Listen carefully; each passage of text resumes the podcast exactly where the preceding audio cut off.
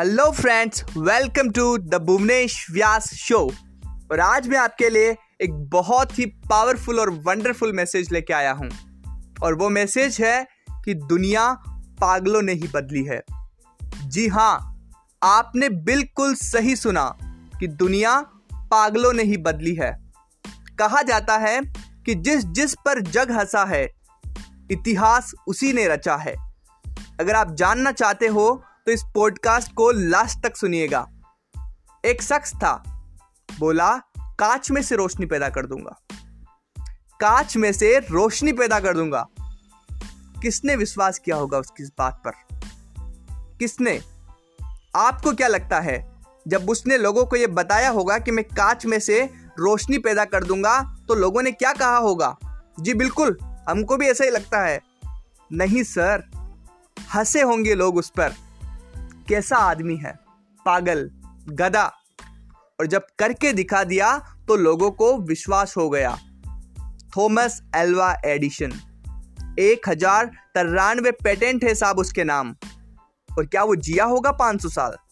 नहीं, सिर्फ एक एवरेज लाइफ। आज भी घर में जो इन्वर्टर लगा है, पेटेंटेड बाय थॉमस एडिशन। लेकिन इसके पीछे सालों की मेहनत लगी होगी। बिजली का मीटर सोचो, कैसे मेजर करता होगा लाइट को कि कितना यूनिट निकला।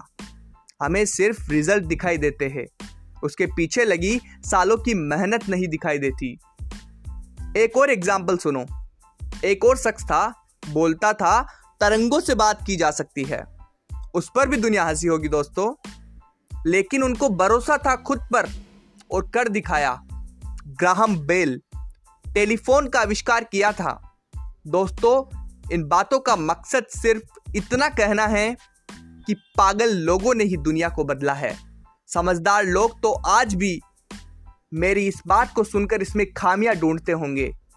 अगर आप भी ऐसा कोई काम कर रहे हो जिसमें आपको कठिनाइयों का सामना करना पड़ रहा है, जिसमें आपको बहुत प्रॉब्लम्स आ रही है, तो ये समझ लो कि जो काम आप कर रहे हो वो दुनिया बदलने वाला काम है। अब तो आपको मेरी इस बात पर विश्वास हो गया होगा कि दुनिया पागलों ने ही बदली है।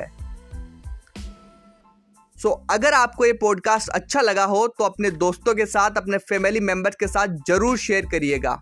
और thank you so much for listening to me. Thank you so much.